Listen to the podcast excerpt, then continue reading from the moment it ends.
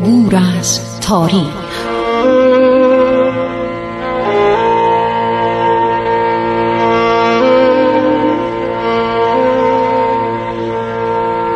کاری از گروه جوان و اندیشه رادیو جوان.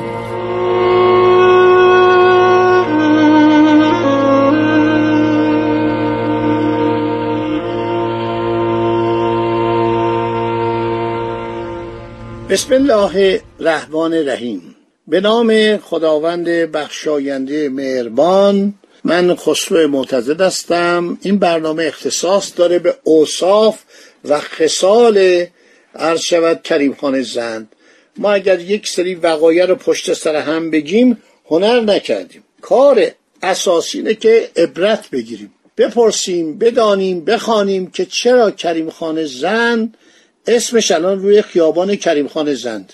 و چرا بزرگترین و زیباترین عرض شود که خیابان شیراز به نام خیابان زنده؟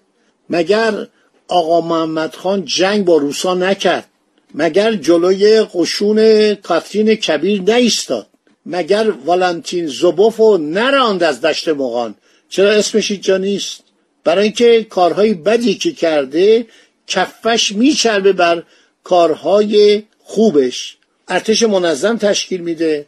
توبخانه عرض شود که تا اونجایی که می‌تونسته فراهم می‌کنه. شست هزار سوار. آقا شوخی نیست. شست هزار اسب حرکت می‌کنه و میره تفلیس و پانزده روزه از تهران تا تفلیس میره. خیلی آدم جدی بوده. ترازو داشته. غذاشو میچشیده می‌گفته اگر من بیشتر بخورم چاق میشم. ترازو. یعنی می‌گفتن این خسیسه. خسیس نبود. ترازو می آورد غذاشو برنجشو خورشتشو گوشتشو میچشید خیلی مهمه. خب برگردیم به کریم خان زن کریم خان زن عرض شود که بسیار مرد مهربانی بود. بابا خان برادرزاده آقا محمد خان که بعدا فتلی شاه شد آن وقت کودکی بود. با عموی خود آقا محمد خان در شیراز در دربار کریم خان میزیست. گاهی از باب تفریح بابا خان را با برادرزاده خیش لطفعلی خان به کشتی میانداخت. همین لطفعلی خان زن. آقا محمد خان بابا خان را اشاره می‌کرد که برای خوش آمد کریم خان خود را به زمین بیاندازد. کریم خان عصبانی می‌شد. به آقا محمد خان آقا محمد خان اون موقع باید مثلا 16 سال 20 سال باید داشته باشه. بزرگ شده بود در اونجا. گفت پیر ویسه. پیر ویسه یعنی چی؟ یعنی اون وزیر افراسیاب پیران ویسه بهش می‌گفتن. خیلی آدم محترمی بوده. خیلی آدم بزرگی بوده. فردوسی انقدر شرافت داره انقدر ادب داره انقدر متانت داره که از پیران ویسه تعریف می‌کنه. خیلی با احترام ازش یاد می‌کنه با اینکه وزیر افراسیاب پادشاه توران دشمن ایران. فردوسی آدم جنتلمنه. منش داره ادب داره. ببینید هیچ وقت فوش به کسی نمیده. توهین نمی‌کنه. حتی از دشمنان ایران زمین وقتی صفت خوبی دارن با احترام یاد می‌کنه. کریم خان گفت پیران ویسه بچه را درویی میاموز. یعنی به فتلی خان که برادر زاده توست میاموز که خودشو به زمین بندازه که لطفعلی خان خوشش بیاد. از اون زمان اینا با هم دشمن بودن که بعد فتلیشا وقتی فتلیشا میشه وقتی لطفعلی خان رو اسیر می‌کنن و میارن به تهران با دست خودش این جوان نازنین رو کور می‌کنه. در اونم هم صحبت می‌کنه.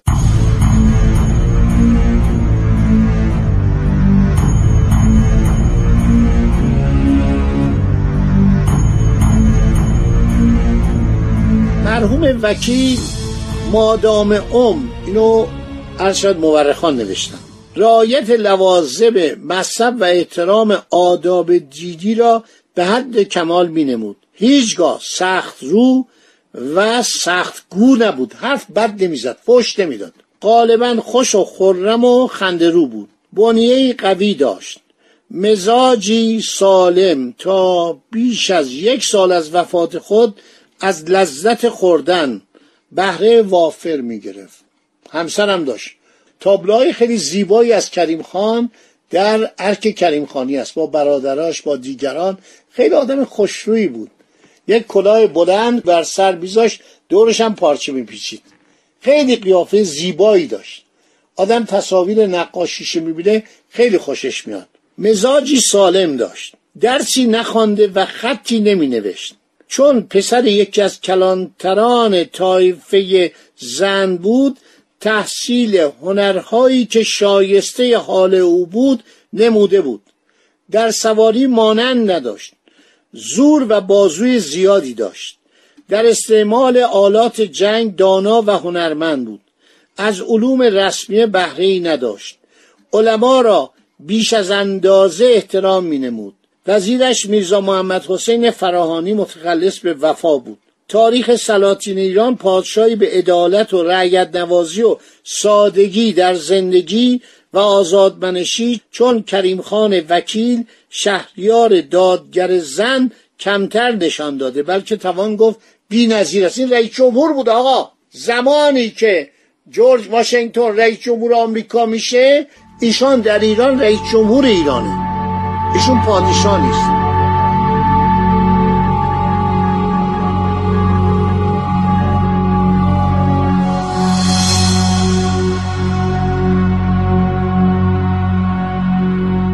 چند فقط از حکایاتی که از حالات روحی و شخصیت این شخص عظیم القدر می‌دانیم در کتاب ها آورده شده نقل می‌کنیم. هنگامی که عمارت مسجد وکیل را می ساختن روزی به تماشای کارکنان و مزدوران آنجا آمد. اونایی که مزد گرفتن کار می‌کردن. پس از گردش و سفارش بر روی سنگی نشست. قلیان خواست. مشغول کشیدن قلیان شد. در اسنا نظرش بر مردی گلکار. ژنده پوش افتاد که سر بر آسمان کرده زیر لب چیزی می‌گفت. کریم خان او را پیش خواند. سبب پرسید که چه می‌گوید؟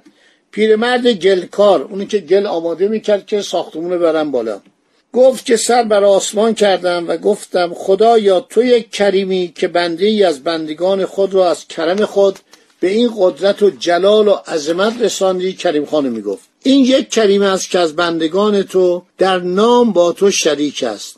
جلال و سلطنتش داده و قلیان طلایی به این قشنگی به دست پیشخدمتی به این جمال و زیبایی و به این لباس با شکوه به دستش دادی. نام من کریم است. منم یک کریمم که به این فقر و بیچارگی به گلکاری و مزدی اندک ساختم و از سبا تا کنون آرزوی قلیانی گلین دارم و دست نمی‌داد از تفاوت حال این سه کریم متعجب شدم و شکر می‌کردم.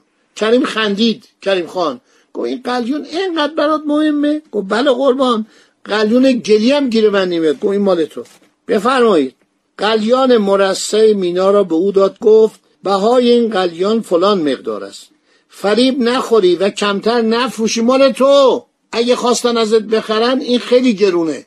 ارزون نفروش. اعیان دولت که حاضر بودن قیمت معین به آن مزدور دادن قلیان وزیر را خریدن و آن مرد با آن سخن آمیانه به دولت یعنی به ثروت و مکنت رسید. و هر دو برفتن و از دنیا هیچ با خود نبردن و چیزی که باقی ماندنی است نام نیک و عمل نیک است. وقتی در بیرون شهر شیراز رفته بود که دستور ساختمان تکایا را بدهد هنگامی که بر سر ساختن بود درویشی به عرض رسانید که بگو برای من هم تکیه بسازند که فقرا و قربا شب در آنجا آسایش داشته باشند. وکیل فوری به ساختن تکیه فرمان داد. یکی از حاضرین گفت جناب وکیل رایا این درویش قلندری بنگی و بادخار است. برای این طایفه چرا باید تحملی خرجی نمود؟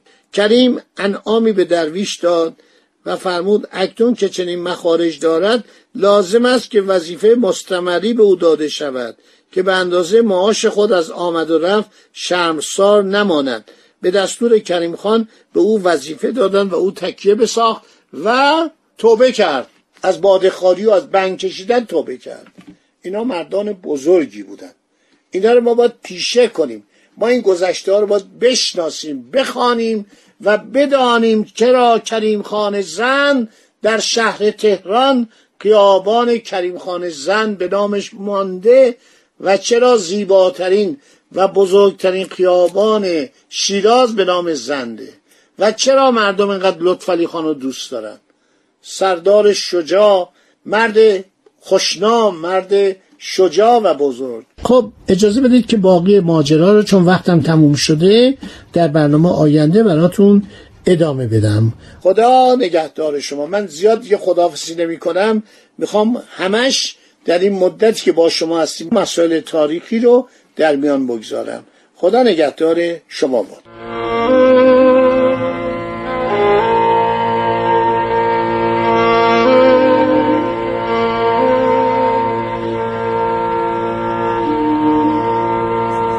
عبور از تاریخ.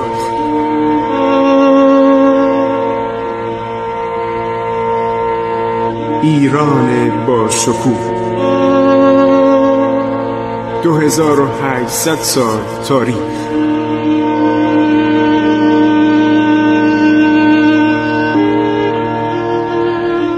سرگذشت ایران ما به روایت خسرو معتزد